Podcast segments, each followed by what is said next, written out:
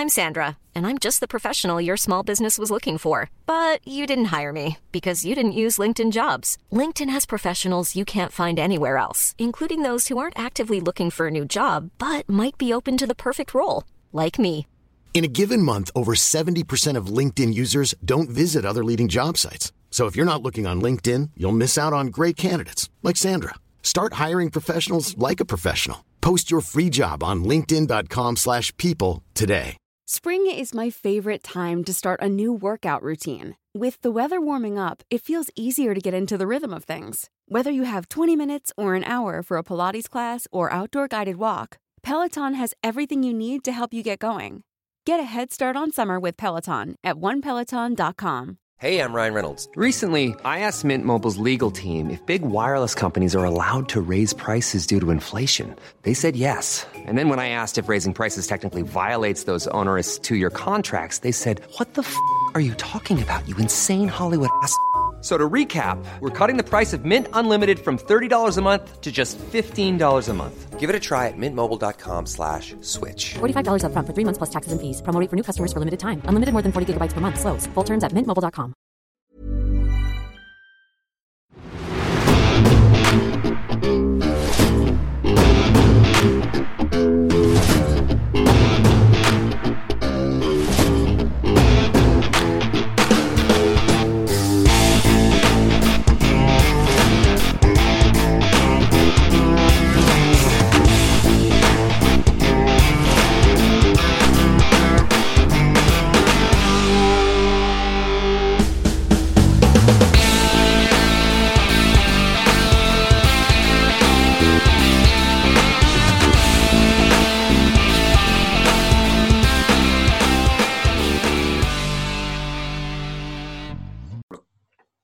Good afternoon, ladies and gentlemen, and welcome to the Battle Fever podcast. My name's Scott Gray, and today we're joined by an ex Rangers manager.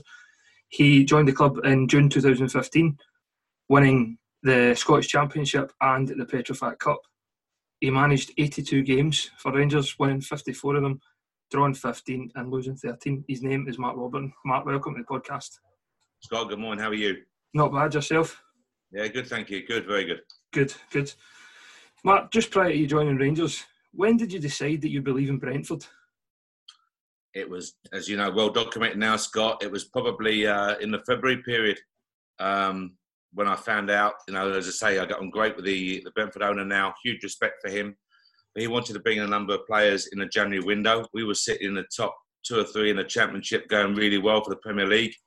And I felt it was a wrong time. And at the end of the day, Scott, they're the owners. They write the checks and pay the bills. So you have to respect that. So it was just he asked me to stay on, which I did, uh, and unfortunately we lost out in the Premier League playoffs to Middlesbrough. But um, as I say, I was going. It was a day or the day before the Watford game, so sometime before the end of the season. Yeah. When did you hear the potential interest from Rangers? I um I was very lucky, Scott. You know, we right Brentford came up from League One with Wolves, uh, and then we got to fifth. We got to the playoffs. So not in an arrogant way, but the CV was good, and um, we had a lot of interest. And some really good clubs, some big big clubs came in, which was very flattering. And you know, you're always privileged in that position. Um, David Weir is obviously with me, and, and David's love for the for Rangers is more than well documented. So um, we had a sniff from Rangers, and he said need to speak to them. And we had two good meetings, Scott. Two really good meetings. One in London, uh, one up north. And uh, when when Rangers come calling, and I, I think I've said before in, in a couple of interviews, Scott, I was very lucky to have other offers, big clubs, you know, really big clubs, and I was very lucky. And you have to, you, I'm sure you would agree, you have to think think, think things through and make sure you make the right decision. And my son came in and he played me a YouTube of uh, a Rangers Celtic game and Penny Arcade, and that was it. He said, "There's no way you can turn this club down," and that was that's the honest truth. So um, that was it. We had two good meetings, and from there it was uh, pretty much full steam ahead. Yeah. So, so what was it? So that was the actual process of getting a job. Was just two meetings um, with, the, with the club. I take obviously manager, director, and stuff like that with the club, and then they offered you the job there and then. Yeah, we had good, we had long meetings. You know, really good questions. Because whenever you go into an interview, as in any job, you've got to make sure that you ask the right questions, and you've got to make sure you give the right answers. And they were very thorough in terms of their questioning. You know, good people ask the right questions. Their aspirations for the club were very, very clear. And likewise, I asked the right questions. I hope David, of course, as well. and we knew the financial situation. We knew the player situation. Day one, we had nine players. We were well aware that 13 were, were leaving Scott. So it was no, you know, we had to ask the right questions because if not, it's a recipe for disaster. So meetings went well. Um, I've never been about money. I don't mean that in an arrogant way, but it's about the job. And if you do well, then employers look after you. And it's about making sure it was the right job for myself, David, Frank, etc.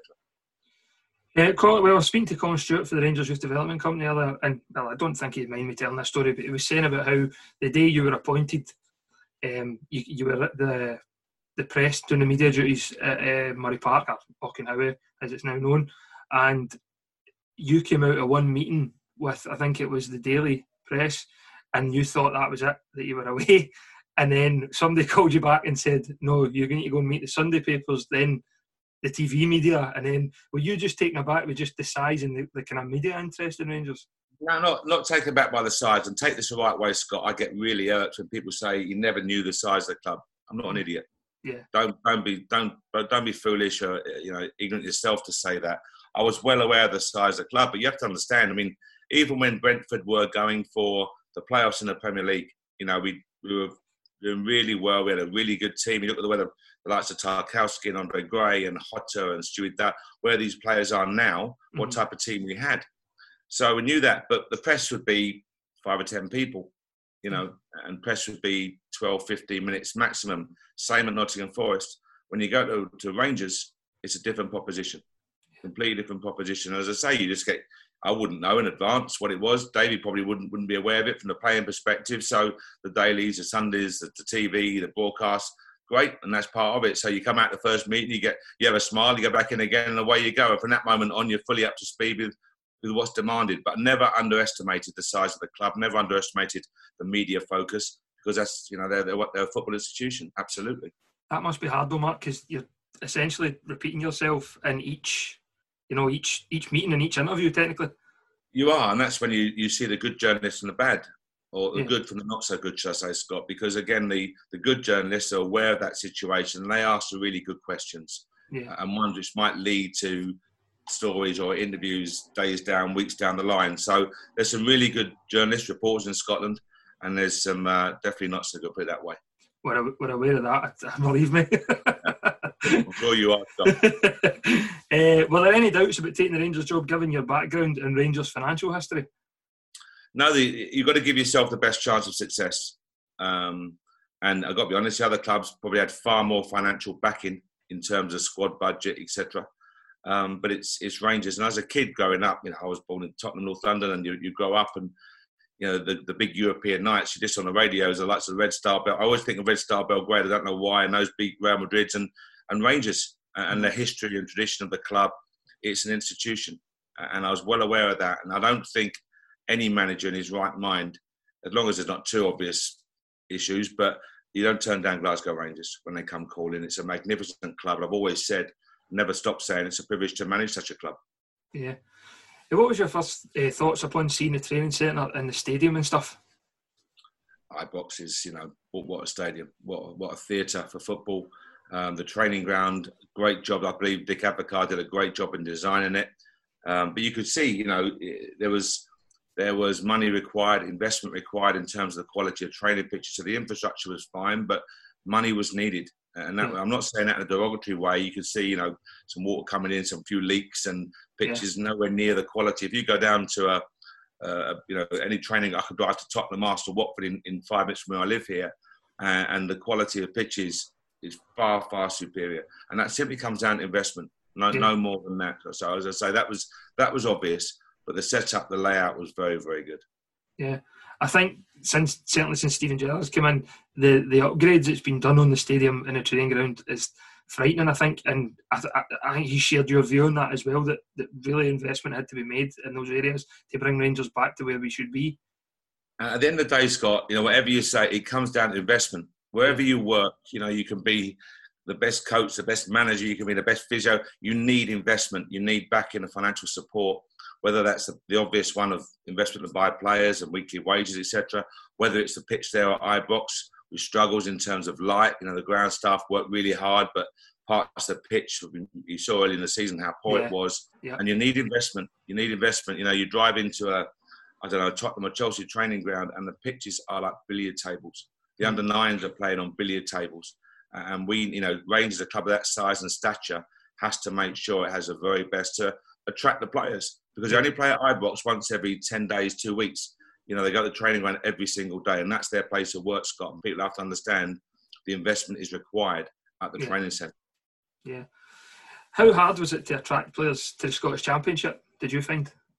um, people are attracted by the size of the club, and it's, it's a bit of a mixed bag. You know, you can see that uh, in the time there, we, the only money we spent was on Joe Garner, one point something, one point one five or something million on Yeah. Joe Garner, which I think they recouped the bulk of that. Other than that, it was all free transfers and very minimal fees. I think James Tab will be the next at two hundred thousand, and then for lots and lots of free transfers.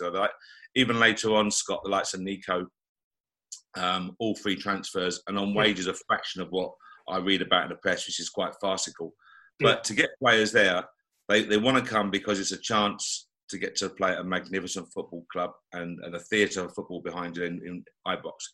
But on the other hand, when they see 50,000 crowds, people have this perception that Rangers is cash rich or the mm-hmm. Scottish clubs are cash rich. And unfortunately, the money down south swamps the money. I think, I think you know, it was two and a bit million to win the SPFL title in year two, and it was 109 million to come bottom of the Premier League. Yeah. That type of disparity is the issue. They've got, you know, that's another conversation for us, but you've got to you've got to increase the investment in the Scottish football for the good of the game. So attracting players was difficult because again, you can get players at the end of the career. We could never get a Clint Hill or Nico Kranjčar, you know, anywhere near their prime. We couldn't afford them on the wages. So you get them right at the end. And someone like Clint Hill, what a servant, what a pro he is, you know, top guy, but he's at the end of his career Yeah. you know, on a, on a very low wage. But he had the privilege of playing for Glasgow Rangers, and he got the services of a very, very talented defender. You know, on the last the last few days of his career, so to speak. So it was hard to attract players, but the, the draw was obviously the size of the club and the stage. The negative was that the agents took him for you know sign-on fees and wages, which we just didn't have. Yeah. You brought in a total of 11 players. You, you touched upon yourself that you only had about nine players when you when you actually took over at the club. You brought in, I think, a total of 11 players, including guys like Andy Halliday, James Tavernier, Martin Waghorn, and Wes Foderingham, obviously just to name four or five. Were you happy completely with the summer activity that, that, that you were allowed to kind of perform? So again, Scott, was I happy with? Were you happy with the summer transfer activity? Yeah, year one, you mean? Yeah, year, year one, one. We, had, we had nine players. Don't forget the Rob Kiernan's, who came on a minimal fee from the Championship. Danny Wilson, three. Holty, three. Waghorn, 60 grand, who then went on to, for, you know, multi-million pound move and doing great in the Championship, Waggy. Yep. So, you know, a lot of players came in with no money being spent. And that's not said in an arrogant way or an appealing way. That's just a fact. We didn't have the money. Uh, and year two, we never had the transfer fees. And obviously, lots of talk about. I read Kranjčar on 25 a week. I've never read so much, but it was dangerous nonsense. He's on a fraction of these wages. You know, literally were. I've tried to say to people when we had the great the, the semi-final winning at Celtic, which is all credit to the players. But you have people like Dom Ball, Holty, and Andy H in midfield. Their combined wage was a fraction of Scott Brown's wage. Yeah. And I'm trying to say, not out, they, that's how well they did as a group. You know, all credit to them. They were magnificent. They deserved to win on the day. But most times they're going to lose that game because the disparity in wages, Scott, was just too wide. Yeah, and we'll, we'll touch on that game a wee bit later on. But just just mentioning that game, we absolutely bossed them. Do you know what I mean? So, so for the disparity in wages, we absolutely bossed them and rightly deserved. We deserved to win the game in ninety minutes. No, they did do, and, that, and that's, that's all credit to them. And the, you know, the, the role of the senior pros in terms of Lee and, and Kenny were magnificent for us. And then the others, the way they adapted, you know, young Dom Ball, young Loney, young Gedion coming on, Nicky Clark, Nicky Law, you know, Dean. Look at the players, how well they did. Andy Halliday and, and Holty, outstanding. Tav, Rob Kiernan, Danny, all over the park, Scott. They stood up in a Yeah. game which you could have seen. You could have seen um, lesser individuals really crumble because the pressure was pressure was huge on them. First old firm game, and they all knew what it meant to the blue side of Glasgow and the responsibility they had to, yes, to result, but also deliver a performance that the fans could be proud of. And I'm really pleased for them that they, they did they, achieved both. Yeah. We started the season away Hibs in the Petrofac Cup, a 6 2 win. David Weir said, said to us when we spoke to him when the draw was made that, that you both had to lift the players a wee bit when, the, when that draw was made because of experience of some previous that, that were still at the club and the fact that we, we hadn't done so well the year before. How did you feel as a manager at the start of a new dawn and a new era and so much positivity that we, we maybe had to lift the players a wee bit for that draw? I, I didn't see it. I think for me it was um, we learned about the players. It's early in the season. You know, we, you learn about them and you wanted to emphasise for me the psychological side of football is huge. Mm-hmm. You know, the how you. Um, I did a piece for a webinar yesterday for some students, Uh, and so Alex came out with a. You know, you've gone from the demanding culture to the convincing culture. You know, you can't sit there and kick bark and bite at people now. You have to convince them and, and work with them. And it's such an astute comment from someone, obviously, of his stature. But it, it's true. And the psychological side of it, Scott, you know, you're playing for Rangers every time you pulled a blue jersey on. David Weir obviously told me a lot, but I, I did my homework as well. David was fantastic. But you're putting a blue jersey on. You know, it's, it's, a, it's a shirt recognised around the globe. So never underestimate the privilege, never underestimate the pressure, the expectation that comes with it, but relish it. Don't crumble under it. And I think I didn't I didn't feel we had to lift them. David may have a different, David might have had a different opinion, but you know we went into the game and they were excited and then Jason Cummings scores the early goal, etc. I seem to recall, and but then the great response from Tav and Waggy, and, and away we went, and it was a really convincing performance, and and I hope very much it excited the um, the Rangers fans watching. The story of that day, my, my partner at the time was actually doing a skydive, and I never went to watch because it was the first game of the season, and I was, in, I, I, was in trouble a wee bit. no, it was uh, it was um, as I say, it's one of those, one of those draws you get. It could be tricky you know, and, and, yeah. and they'd gone there and they'd put on a show, and at the end they were, I'm saying strolling in a very respectful way. They were comfortable and moving the ball, and Kenny and Barrie McKay, etc. So we looked good, and that was a nice start to the season. But there was a, a lot of expectation, and the targets in terms of the board, non-negotiable, were promote was promotion. Yeah. That was a non-negotiable. Um, and again, you got nine players on day one. You got a lot of players coming in to get together, and they, you know, we had a similar thing down here at QPR. If I'm honest with you, Scott, this season you know, they talk about five, six, seven as being too many to bring in. We've had to bring in 14, 15 down here. But it was similar when we when you turn up with nine players, and you've just said Rob, Danny, Jason, Andy, Wes, Tab, etc., Waggy, go around it. It's a lot of players came in, and all credit to them. They bonded together, they gelled, they worked hard, and I think as to win to win the season, the uh, championship comfortably, they, they entered the Petrofac and they won it. And obviously, what happened in the in the cup as well, they deserve a lot of credit. We went on a run of 11 games undefeated to start the season, and you yourself matched the great Bill Struth record as winning your first eight games as Rangers manager. How did that feel for you personally? Yeah, it, it was. Take it the right way, Scott. You know, people who know me and, and David Weir's the same. It's not about us. It's not about the ego side of it. It's about hopefully earning people's respect and doing a good job. Uh, I don't want to sit here and sound holier than thou. I'm not saying that. It's just that you want to go about your job and you want to. I, I, I see managers go out in front of fans and kiss the badge. And and you, uh, to me, you only do that in front of Rangers fans when you've won something.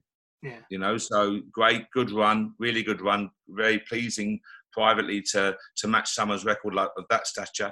But we hadn't won anything, you know, and, and I'm, I'm very hesitant to go out and come out the tunnel and start clapping. And I think to me, fans look at it and go, he hasn't won anything yet. So I was very conscious. Davey obviously had his standing, you know, his legend, legendary status at the club will never, I hope, be diminished. But for me, I had to earn the respect of people like yourself because I want to do that by the way we played. And if we had a bad day, the work ethic was always evident, uh, and we knew the expectation and demand. But you know, you got to earn respect to people first. Yeah, we were only beaten twice in the league before Christmas. Obviously, leading into that game against Hibs at Ibrox just at the turn of the year, the four-two win. Yeah. What a, what an atmosphere! What a game! What were your memories of that game yourself? I've got to say that's um, that, up to that point, I'd never felt an atmosphere like that. You know, I remember Tav and the boys walked out the tunnel, and I was always walked behind and, and come out, and you could feel them, you could hear the noise. Obviously, the stadium was rocking, but you looked at the players, and there was a difference to that game. Mm-hmm. That you could see. I'm saying the old, the old cliche, the, the hairs on the back of the neck, but it really was. That was an unbelievable atmosphere, uh, and and everyone knew what it meant, and the support from the fans and the roar when Holty equalised and then the second goal from Holty, and then we started playing really well. I mean, we more than deserved the 4 2. It should be more than that. And uh, yeah.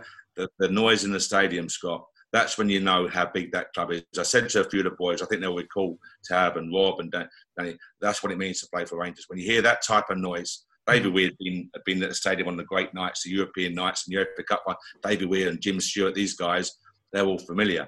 But I went to all the boys in their first season and went, never forget that because they've had, they've had to deliver in front of the fans and they've delivered uh, and enjoy that type of noise and atmosphere. We were under a, a, bit of pressure as well going into that game because I think we lost to Falkirk the week before it as well. So the players were under a wee bit of pressure going into that game. Yeah, when you say that wee bit of pressure, you're being very polite. yeah, you know what I'm saying? It's like there was a wee bit of media that week. there was a, there was more than a wee bit of pressure, Scott. You know, we got absolutely battered by the by the press losing the Falkirk, and then uh, I think, as I say, the players responded. They trained well that week, and what an atmosphere! You know, as I say, I'm, I'm repeating myself now, but when the goals went in, the noise. Yeah. Uh, me as a manager, I just you have to enjoy it. You have yeah. to enjoy it to be. You know, when you stand on that touchline and all the pressure, if you can't enjoy managing a club like Rangers, don't be in football. It was one of the games where you could see you kind of let go a wee bit when the goals were in because you can you can see managers sometimes try and hold back a wee bit because as you've said you've no you've no won it and yet you've you've only scored the goal etc. Depends on the context of the game, but you could see yourself letting go a wee bit in that game when the goals went in. Yeah, yeah, you're right. And I, have got to be honest. And as I say, people who know me will say I'm, I'm being very truthful here. You know, um, I, I got really angry with a with a reporter when he said to me, "You never showed the passion to you know work with the crowd." That's bull. Hmm. That's nonsense. You don't go out and start running down the touchline and giving it all this in front of the fans when you haven't done anything yet. You know, it's a, it's a massive club with managers, as you say. You mentioned Bill Struth earlier, but Walter Smith and these top top managers, they've won things. You know, and they've, they've earned the respect and the privilege of the crowd. And I hadn't. David Weir, I keep repeating myself. David Weir has, you know, what his name on the on the Hall of Fame board. Absolutely right. What a what a gentleman. And, you know, people like Frank McParland, who you don't know, but they've been Champions Leagues at Liverpool and they've, they've been and done it. For me, I've come a different route in the football. I've come to the youth ranks. I did a good job at Brentford for five years, but I haven't won anything with Rangers. And mm-hmm. I'm still got, you know, they've still got, the fans have got to get to know me and I've got to earn their trust and respect. So, yeah, I did that game because I knew what it meant, but I'm still not going to run down a touchdown and run the middle of the pitch to Solomon Lee, Scott. That's not going to happen. Uh, we would then go another 11 games undefeated before a defeat to Falkirk. Again, kind of was a bogey team at times, uh, leaving us two wins from the title. That took us into the game against Raith Rovers where we could have clinched it. What are your memories of that game against Raith Rovers? Because it was kind of up and down. yeah, very much so. And, you know, it's, it, it, it was just that I knew we were nearly there and I wanted the players to get done and I wanted it as early as possible.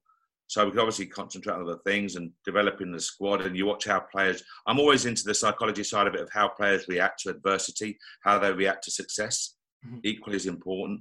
You know, what do we need to do in the squad? Frank was very, you know, what do we need for next year, etc. So there's a lot of work going on. But you know, at that stage, it was as you said, it's up and down game. But I just want to get the job done, really, Scott.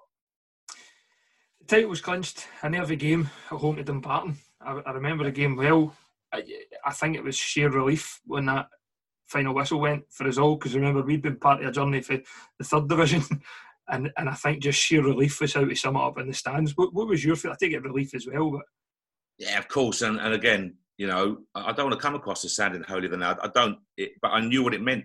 You know, I'd shown the players a video, um, one we compiled, and, and Jess Glynne singing "Take Me Home," and it was done to, you know, Footage Sky guys helped me out, and in terms of where you guys have been when you got the relegations and, and where you were. Rangers turning up at grounds they would never normally turn up at, and you know how they dealt with it. There's Lee McCulloch, there's Lee Wallace, and Barry, young Barrie McKay going in, and we showed it to the music because we, we were saying we need to get back. Rangers as a club has absolutely got to be at the top of Scottish football, and it was a journey, and taking me home was a, a poignant message. So I knew what it meant, and the job was done against Dunbar, and it wasn't a good performance, and it wasn't one where you want to go in there and entertain the crowds, but it was nervy, but the job was done, and, and that was all. Uh, so much credit to the players; they've worked so hard that season in in difficult situations. Really, Scott. Yeah.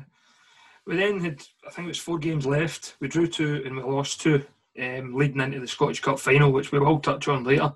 We obviously yeah. had a three week break as well before that final. What was your thoughts on the end to that season, the, the final four games? Oh awful in terms of it was like the semi final. Um, I've got to touch on that first because it was before yeah. the you're talking about. And going into the game, there was never any. You know, you look at the squad. How are they? How are they going to? You know, the media build up to that game and what it meant for the club and everything you're of. But how, how, does young Dom Ball, young Gedion, you know, Rob, Tav, how does Holty and how does Andy Halliday react to such a passionate Rangers man? You know, how are they going to deal with all of this? And there was no nerves, there was no fear. They couldn't wait. In the hotel at Mar Hall, they couldn't wait for the game. That was fantastic. And they delivered yeah. the performance you mentioned earlier. Then you have this end of season job done. And also, we had injury, Dom Ball suspended. And it was one of those games that I could sense the energy drain that they'd worked so hard to get over the line and get the title won. And then they beat Celtic. And you obviously wish that had been the final. Yeah. You know, but they beat Celtic. It's almost like job done. And it wasn't going on the beach mentality. It was just we were running out of players. Uh, the lone players, or Tom Walsh's and these type Jordans that we couldn't use. And when I named the five subs, it wasn't me being a like being an ask for a statement. It was just that's all we had. Yeah. And the three week break, and it's the same for Hibs, so there's no excuses, but same for Hibs. But I couldn't find a game. The boys were just trying to kill the time. We flew them down to, to Tottenham here. Good friends of mine at Spurs. They really helped us out. We paid the 23s. Great surface, but it was a it was just a dead time, Scott. And yeah. uh, you know, I, I, looked at it with David. What could we have done better? Maybe we could have done it completely different, given the boys a load of time off. I don't know. Yeah. But um, it was a really difficult time we won the Petrofac Cup finally, and as a fan base, thanks to yourself and David Weir and the, and the players, we could say that we, we watched our club win every single trophy that's available in Scottish football. We won it in a 4 0 win against Peterhead in front of 48,000 fans. What are your memories of that day and, the, and obviously the attendance, given the fact that, no disrespect to the competition, but it is a Challenge Cup. It's not really an important cup for Rangers in terms of the grand scheme of things, but we're still in it, we're still going to win it. Exactly right. And that's it. You're in the competition, so you respect it, absolutely. And you've got to go and win it. Because had Rangers lost in that tournament, Scott, you can imagine the media flack. Yeah. So uh, I'm being polite. So, you know, uh, but all I remember is the stadium being blue. Yeah. That's all I remember. It was magnificent. And we knew from Robin and David, the, the top security guys, that you know, it was a basically 99.9% Rangers, yeah. but it was magnificent. You walk out to a blue stadium. It's not often in a cup final of any nature. It's normally half and half and split or 60-40, but to walk out to a stadium that was nearly entirely Rangers, yeah. what what an effort by the fans, what response by the fans, and also I'm so glad it was a convincing. You know, Tav's goal from 30 odd yards, whatever wow. it was. But it was a performance that showed the, you know, all full respect to Peterhead, but Rangers should win the game and they did it in a really convincing manner. So delighted for the players, delighted for the fans, and as you say, it was a silverware we had to go and win, and they did it. Yeah. yeah. Um, the Scottish Cup run that year we've touched upon a wee bit. One game as well that sticks out for me, I think it was a quarter final at home to Dundee. Harry Dundee. Forrester scored in, in 16 seconds. The noise at Ibrox that day as well was off the scale for as a fan, and, and I've been to Champions League nights and I've been to UEFA Cup nights and stuff and all final games, but that was fantastic that day as well. It was, and if you remember, you know, the, that was the first time I think we played a Premier League team, wasn't it? Yeah. Um, so people said how they're going to fare up, and there was some. I seem to remember. I don't remember who it was, but there was some criticism that this should show us the golf to the Premier League, and Rangers, you know, winning the championship was irrelevant. Uh, you know, the golfing class to the next level would be highlighted, and Harry scored. And I'm sure their manager looked over. He must have thought, just keep them quiet for the first hour yeah. and go. And of course, we scored. They're about to open up, and then we just then we just let you know, Lee Wallace running through, beating yeah. tackles, sliding it in. Holty, they got to byline and cross it in Holty's brave head, I think it was. Yeah. You know, so I thought we had a really good display that day. We looked good. We moved the ball, and it was a really convincing four 0 but it could have been a lot more.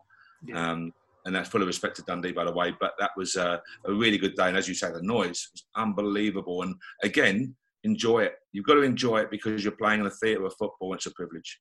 Yeah. We then went on to semi final, and we have mentioned it quite a bit so far, but a uh, game against Celtic.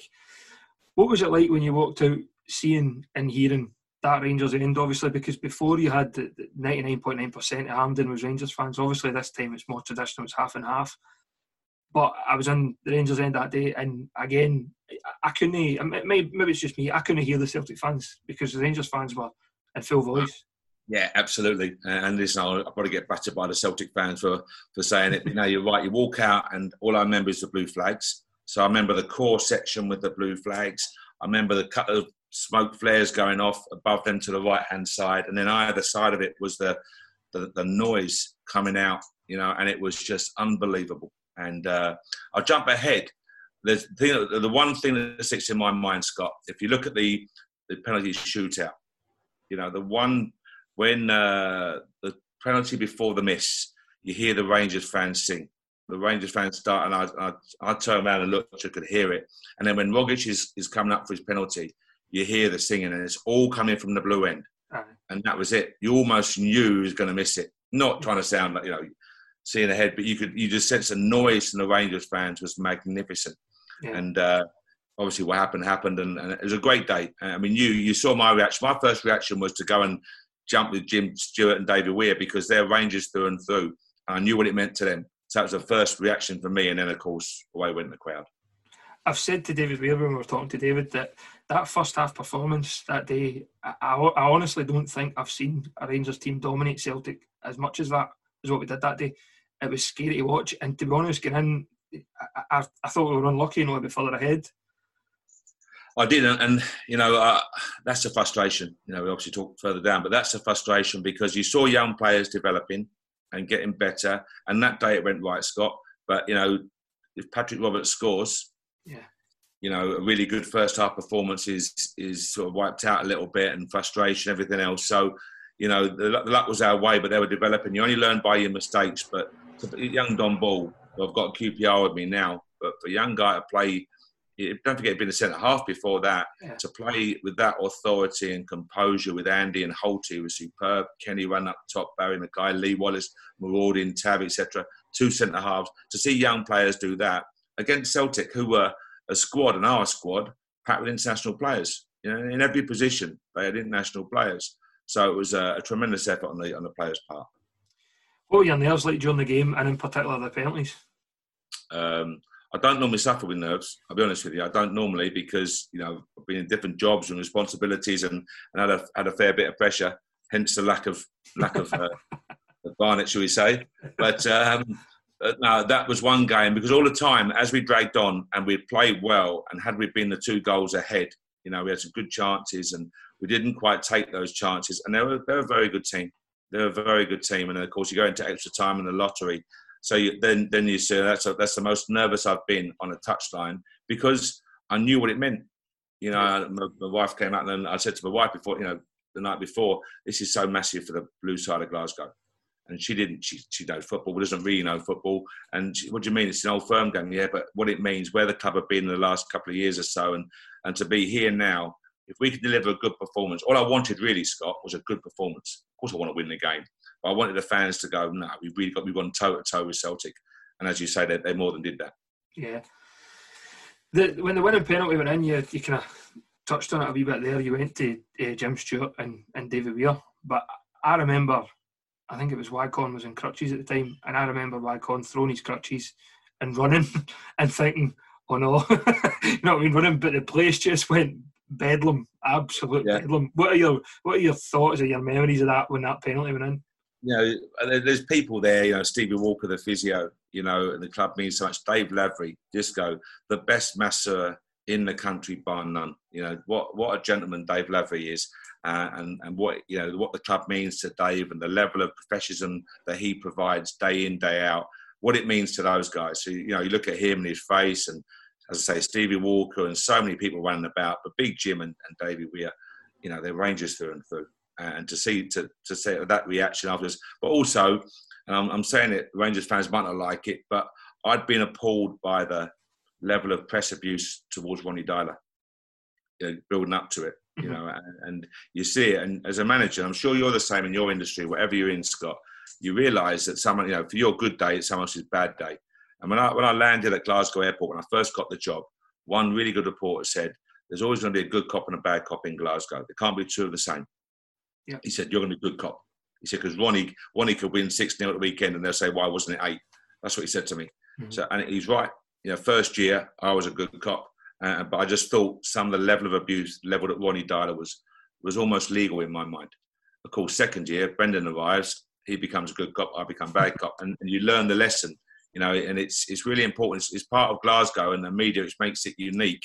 but certain boundaries are often crossed, which is where the the media lets itself down north of the border. Yeah, the final, uh, obviously, we, we played Hibs. Um, I touched on it earlier with a three week break before it. Hibs obviously had the playoffs to play. They, they went out, I think, at the quarter, of the semi final stage, whatever it was, to, to Falkirk. What was your thoughts in the three week break? You've obviously touched a wee bit on it, but it ultimately did hinder us getting into the final, I think.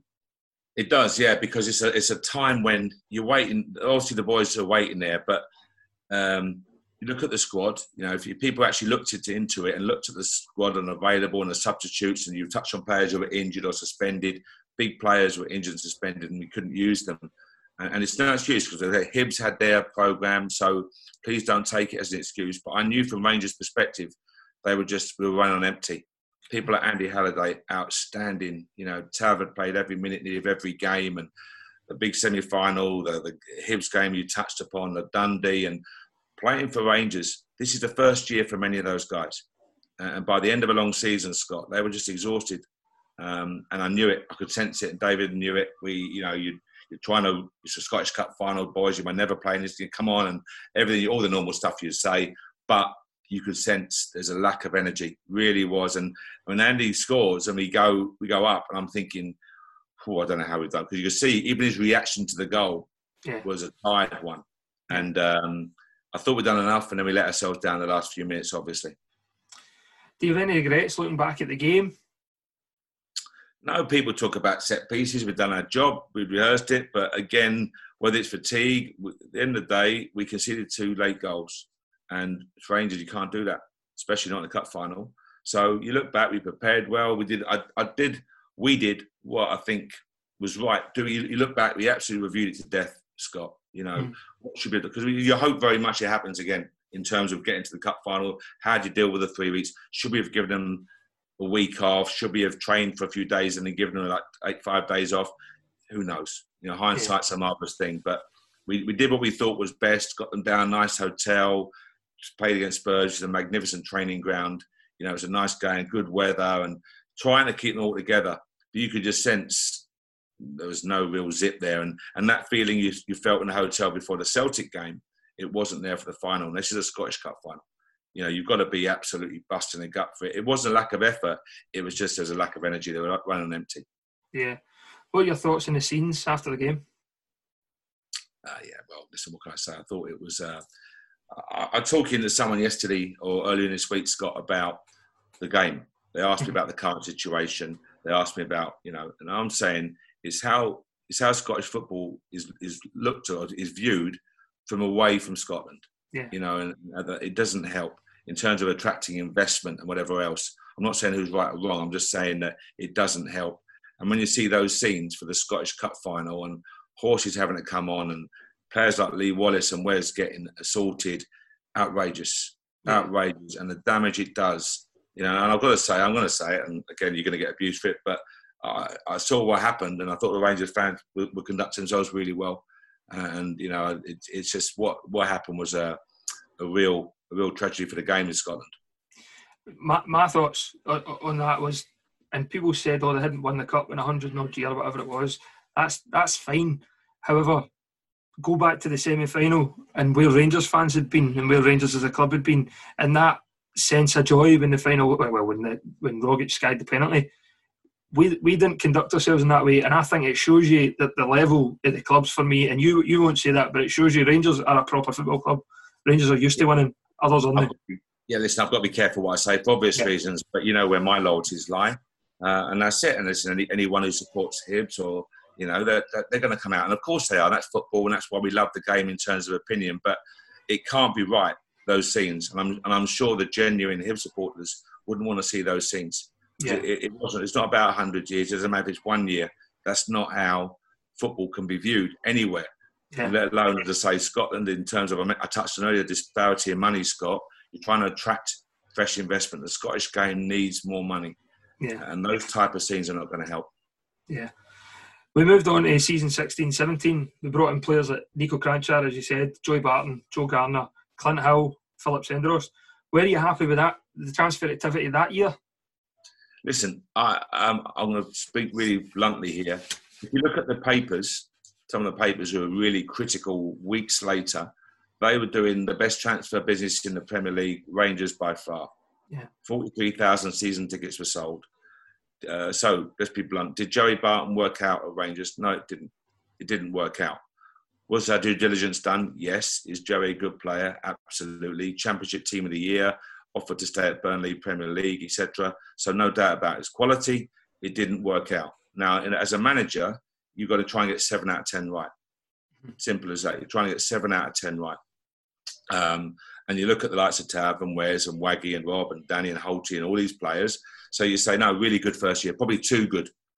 You look at our record at Brentford, you know, Tarkowski, Gray, Jota, Pritchard, Dallas, etc., etc. But Judgy, very, very good.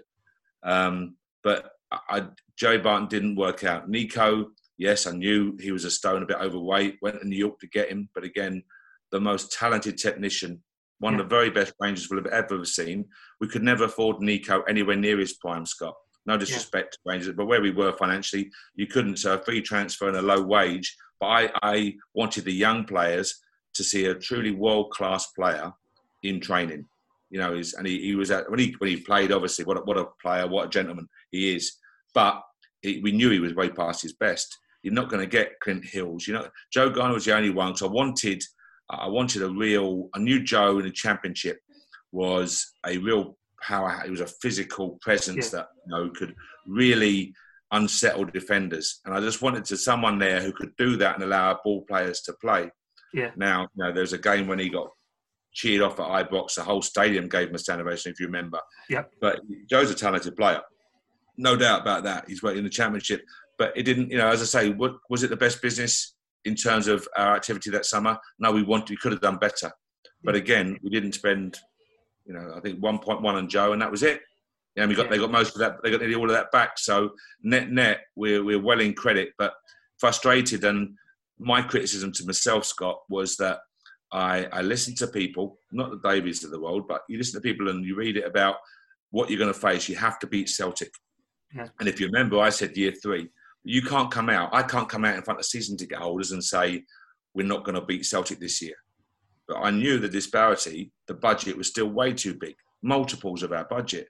So therefore, I just wanted year three. But again, you know, I, I touched on that going for 55 when you walk out in that first game.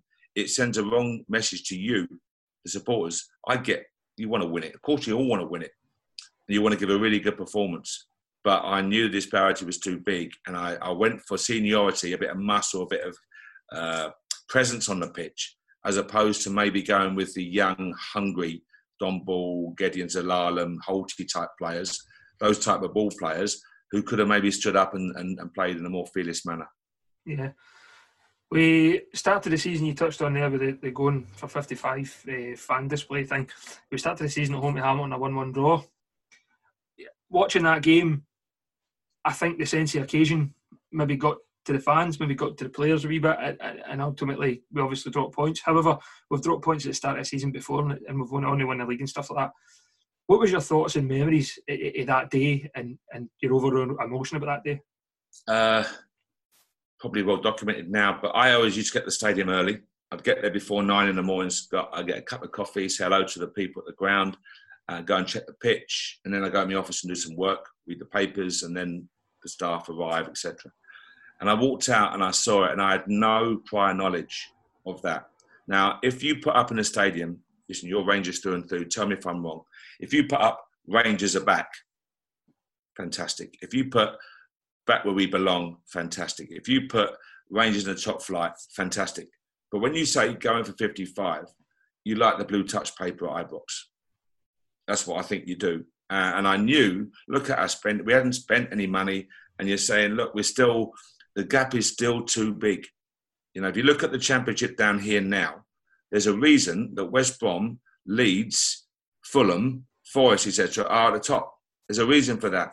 You know, because of the you know, they've got you know the, the powerhouses where they've been parachute payments, but money. It comes down to money, and we they had players on, you know, 25, 30, 35, and we've got players on two, three, four, five, this type of thing. So, you know, it was the gap was too big, and I knew it. So when I when I saw that first day, and I knew the pennant, I knew the pitch, I knew the passion of the crowd, fantastic. But I'm thinking we've sent the wrong message out. And if you look at my demeanour, it wasn't negative. It was I knew that I knew personally that's the wrong message to give to you guys as the loyal supporters.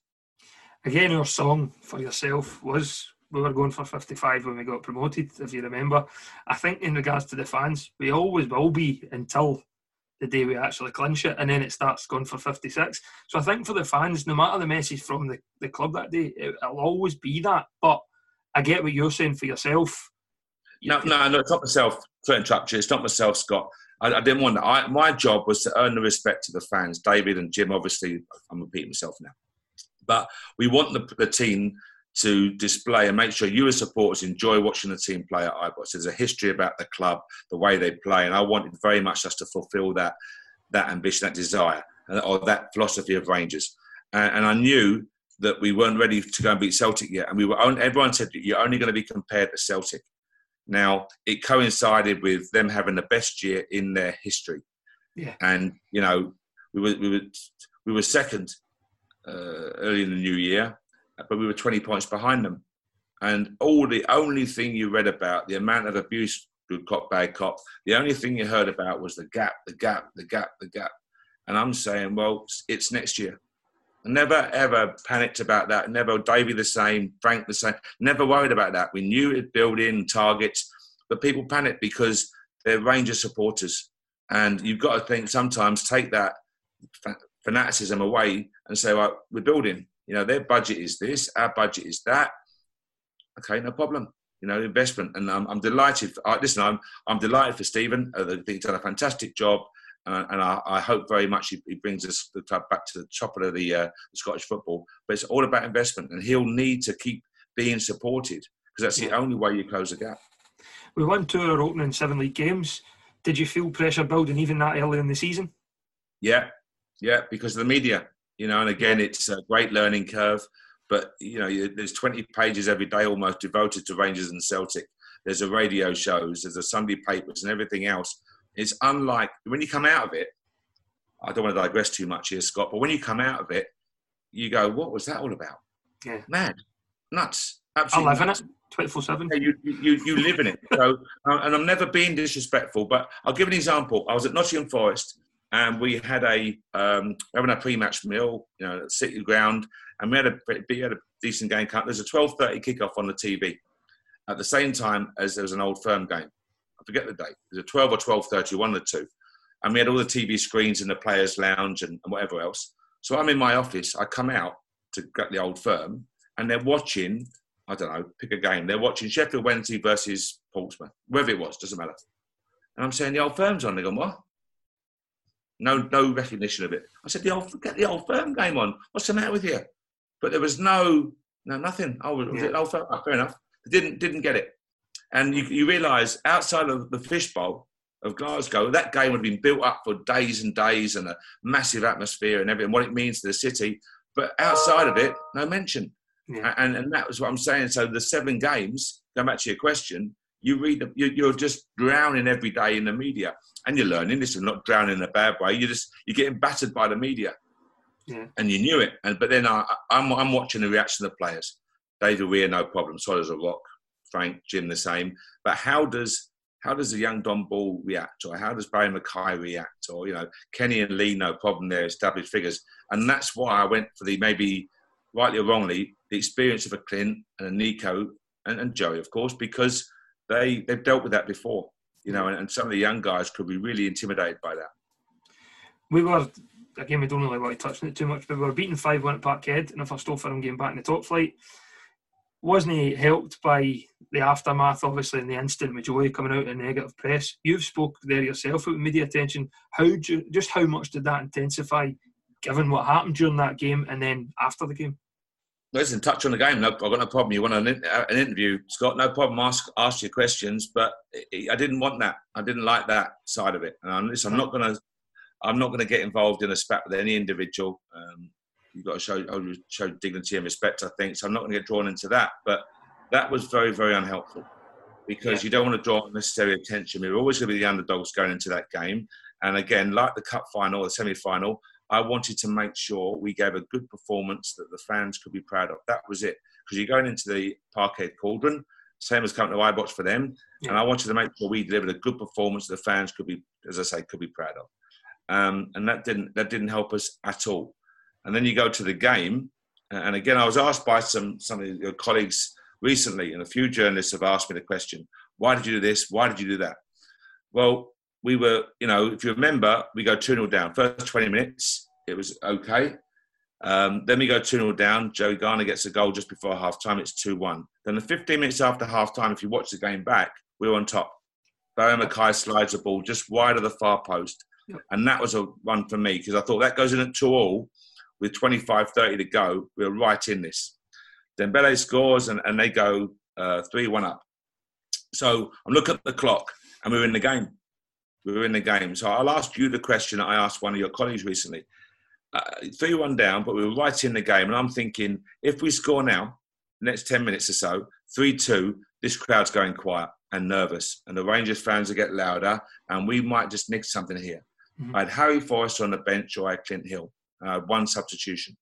So I went, no, let's go for the second goal. Let's get 3 2 and see where we are. We were right in the game. Made the sub, Harry Forrester, within a minute, so Senderos gets sent off, if you remember. Yep. And then walked in and pulled his hamstring. Yep.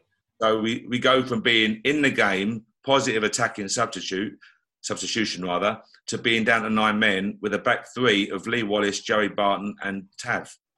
And then they win the game 5 1.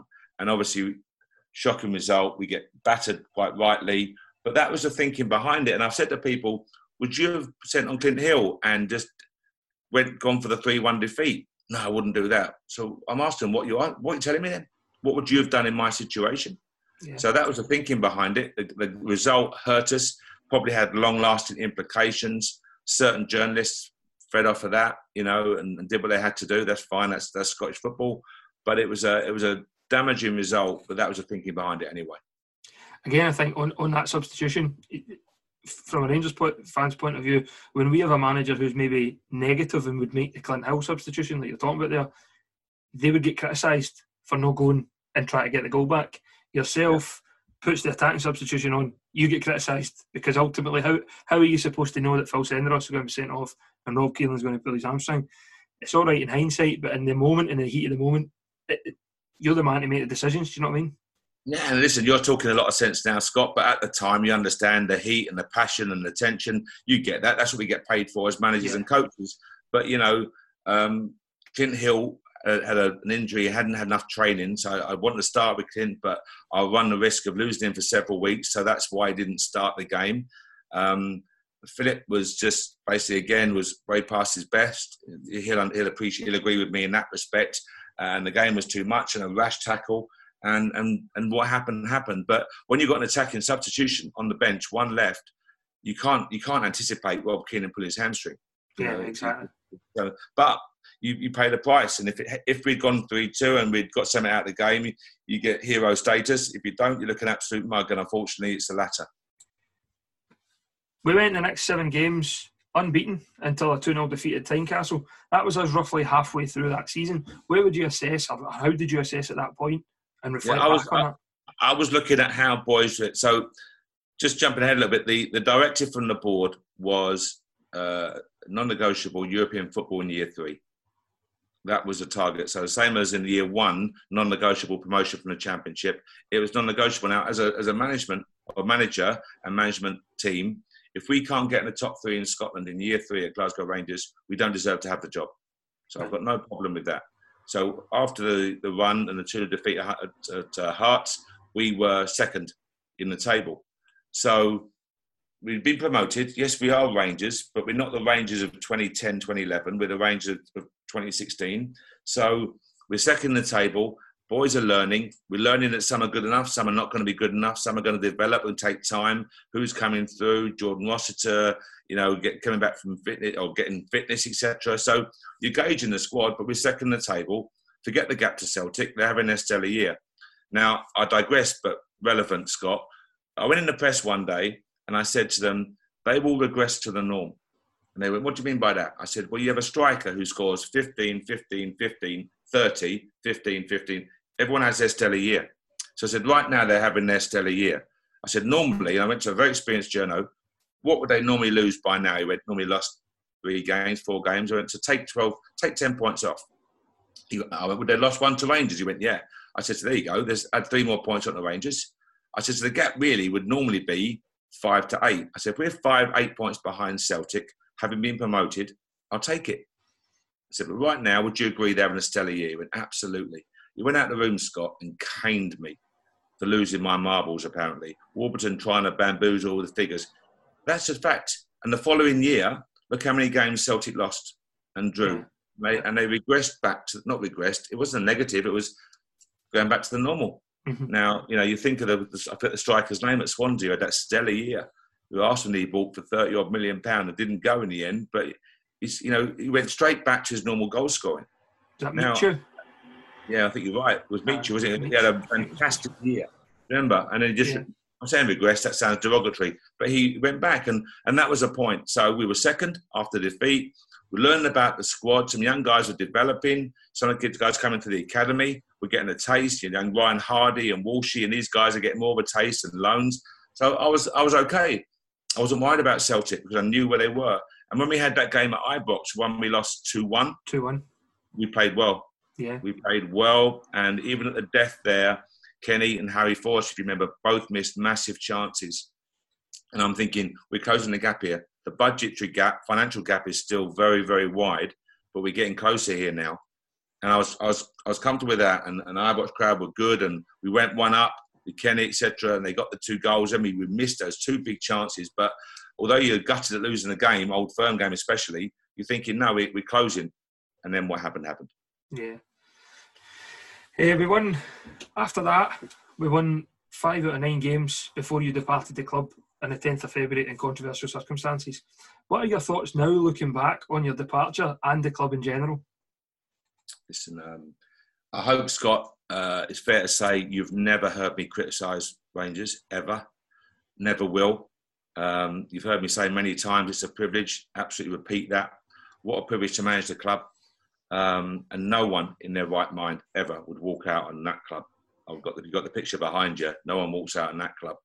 Um, a fantastic experience with great people, some of whom are my best friends now. You know, guys I play golf with and are, are genuine friends, gentlemen, proper you know, Rangers through and through, but proper gentlemen. You know, they re- really are what the club means, and they're good friends, good loyal people. So that's great. But again, what happened wasn't Rangers in my mind. You know, it's all about respect and dignity and that, and uh, um, nothing that you guys don't already know. But um, you know, you sit on your sofa and you see Sky Sports coming on at ten to nine that you've resigned from Rangers. So that's the first I heard of it, and you know, it's, it's old news now, and it's not. It's about Steven. It's about the squad now. But for me, that was a massive frustration because it was a complete shock to me, and um, very, very frustrated because you're leaving. You're leaving such a club and it's very very rare in anyone's CV to manage a club of that stature. So so um, as I say, frustrated at what happened, how it was done, but you have to move on and, and um, as I say, live your life.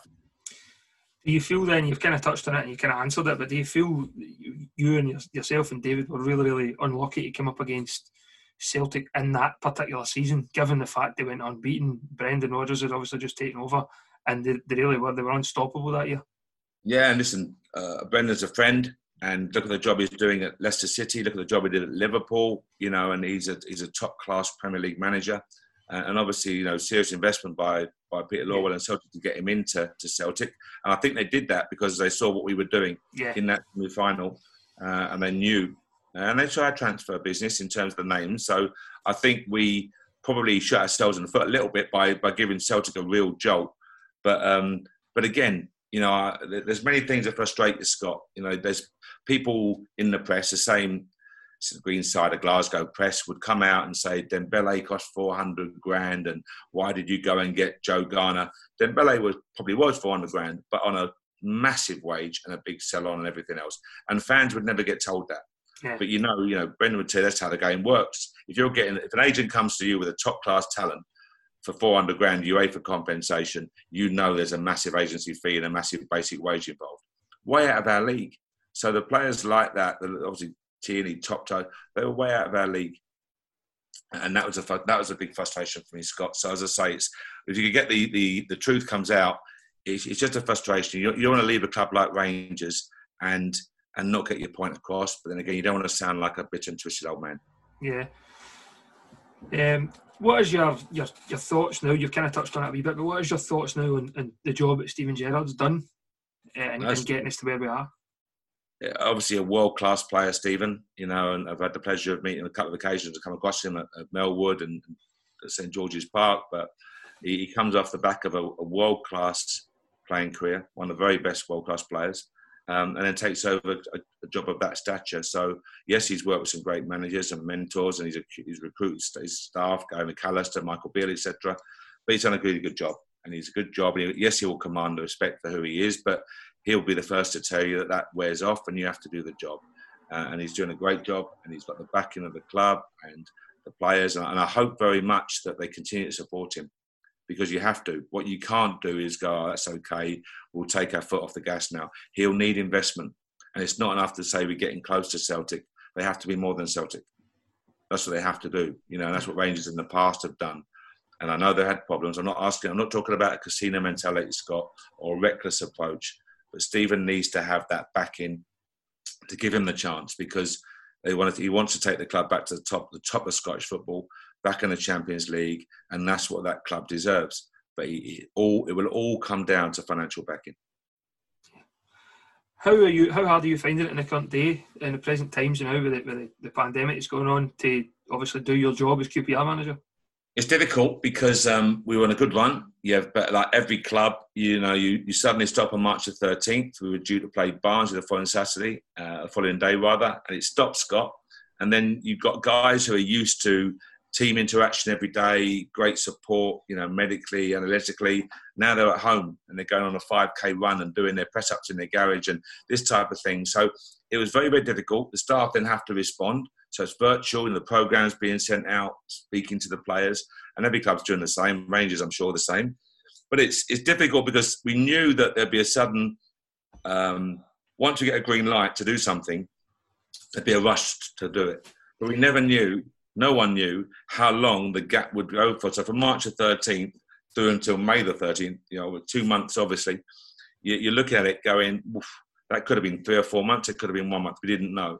So now we look, it looks like we're going back on May the 25th to uh, small group training, which means groups of four or five, non-contact, no buildings, etc., no tackling, none of that. So that's the start of it. And now there's a big meeting I've got this afternoon with all the all the championship managers and the LMX at EFL. But again, to try and finalise it. Now we couldn't. This could move very quickly. So now it's that process of, of get, making sure you're getting ready. You've got nine games to go but you've got to try and allay the fears of the players, Scott. You know, medically, it's got to be right for yeah. everyone. And you know that. You know, everyone wants football back. We all want a packed Ibrox and the old firm. We all want that. But it's got to be right for every player, every staff member, every fan, etc. Eh, obviously, all the support staff, police, doctors, etc. So I think we're, we're, we're moving quickly now.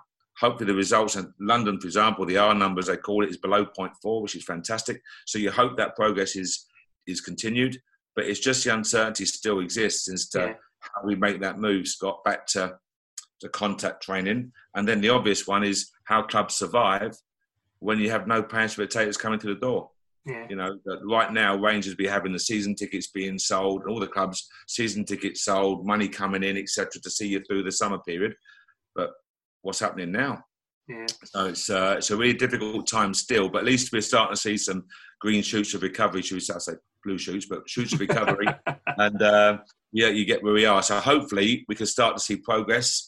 But I still think we're going to be several months away from fan interaction and, and, and packed houses at going the grounds again. Yeah. Thanks very much, Mark, for your time and for your efforts in completing what we call the journey. Um, it was at times it was a privilege to watch the Rangers team play, and sadly it didn't work out the way the way that we all hoped. But stay safe, and thanks very much again. Pleasure talking to you, Scott. All the best. Hope the club does really well. Thank you.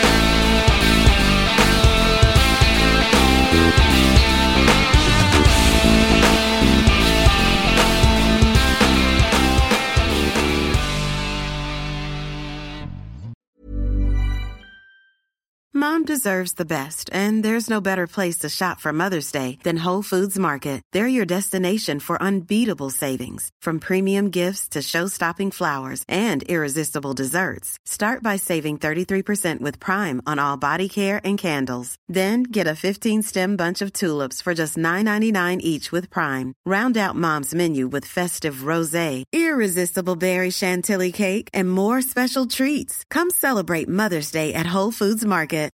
Planning for your next trip? Elevate your travel style with Quince. Quince has all the jet setting essentials you'll want for your next getaway, like European linen, premium luggage options, buttery soft Italian leather bags, and so much more. And it's all priced at 50 to 80% less than similar brands. Plus, Quince only works with factories that use safe and ethical manufacturing practices. Pack your bags with high-quality essentials you'll be wearing for vacations to come with Quince. Go to quince.com slash trip for free shipping and 365-day returns. Mom deserves the best, and there's no better place to shop for Mother's Day than Whole Foods Market. They're your destination for unbeatable savings, from premium gifts to show-stopping flowers and irresistible desserts. Start by saving 33% with Prime on all body care and candles. Then get a 15-stem bunch of tulips for just $9.99 each with Prime. Round out Mom's menu with festive rosé, irresistible berry chantilly cake, and more special treats. Come celebrate Mother's Day at Whole Foods Market.